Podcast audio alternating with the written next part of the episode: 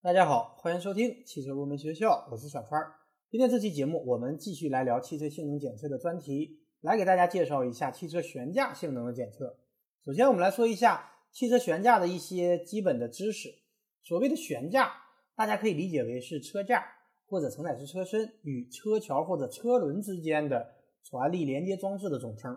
悬架的作用就是把路面作用于车轮上的支撑力、驱动力、制动力和侧向的反力，以及这些反力所造成的力矩传递到车架或者承载式车身上，来保证汽车的正常行驶。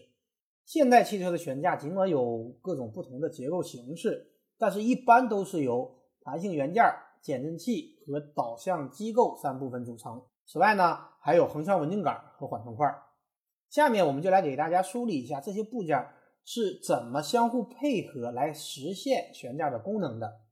由于汽车行驶的路面不可能绝对平坦，因此路面作用于车轮上的垂直反力往往是冲击性的，特别是在坏路面上高速行驶时，这种冲击力将达到很大的数值。冲击力传到车架上时，可能会引起机件的早期损坏，还可能会使驾驶员感觉到不舒适。为了缓和冲击，在汽车行驶系统中，除了采用弹性的充气轮胎之外，在悬架中还必须装有弹性元件，在车架和车桥之间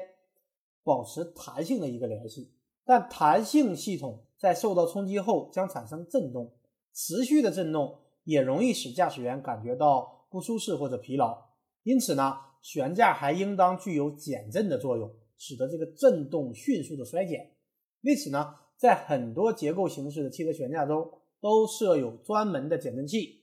减震器和弹性元件是并联安装的，也就是说，它们两个必须是配合工作。弹性元件的作用是缓冲地面的冲击，而减震器的作用是限制弹簧的过分的弹力。所以说，弹性元件是发挥它的弹性功能，而减震器是将车稳定下来。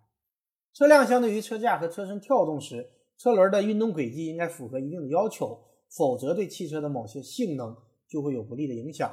特别是操纵稳定性。因此呢，悬架中某些传力构件同时还承担着使车轮按一定轨迹相对于车架和车身跳动的任务。所以这些传力构件。还起导向作用，因此呢叫做导向机构。由此可见，上述这三个组成部分——弹性元件、减震器和导向机构，分别起着缓冲、减震和导向的作用，而三者共同的任务就是传力。因此，总体来讲，汽车悬架装置的各部件的品质和匹配以后的性能，对于汽车行驶性都有着很重要的影响。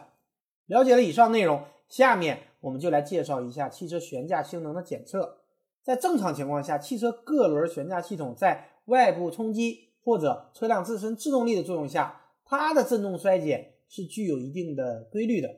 但是随着悬架性能的下降，如果悬架系统中的弹簧和减震器性能不良，那么必然会引起振动过程的改变。因此呢，我们可以通过检测车辆在外部激振力或者自身制动力作用下。对测试台面垂直作用力的变化过程，然后进行分析对比，就可以确定汽车悬架系统中悬架弹簧和减震器的技术状况。这个呢，就是我们检测的思路或者说是原理。比方说，我们可以用谐振式悬架装置实验台来进行检测。下面呢，我们就来介绍一下实验步骤。第一步，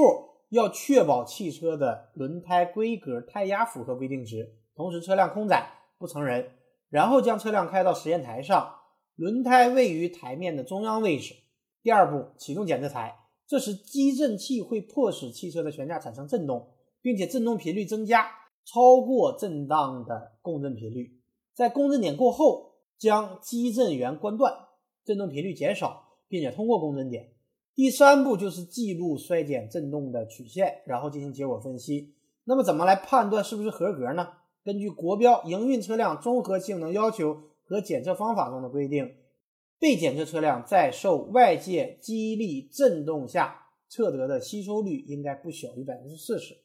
同轴左右车轮吸收率之差不得大于百分之十五。所谓的吸收率，就是汽车在共振时的最小动态车轮垂直载荷和静态车轮垂直载荷的百分比。如果最后实验结果符合规定的测试要求，则表明悬架装置的弹性元件、导向机构和减震器工作性能良好。而当实验结果不符合要求时，原因可能在于悬架装置的弹簧有裂纹、弹簧和导向装置的连接螺栓松动、减震器漏油、缺油或者损坏等等原因。好的，以上就是本期节目的全部内容，感谢大家收听今天的汽车入门学校，我们下期节目再会。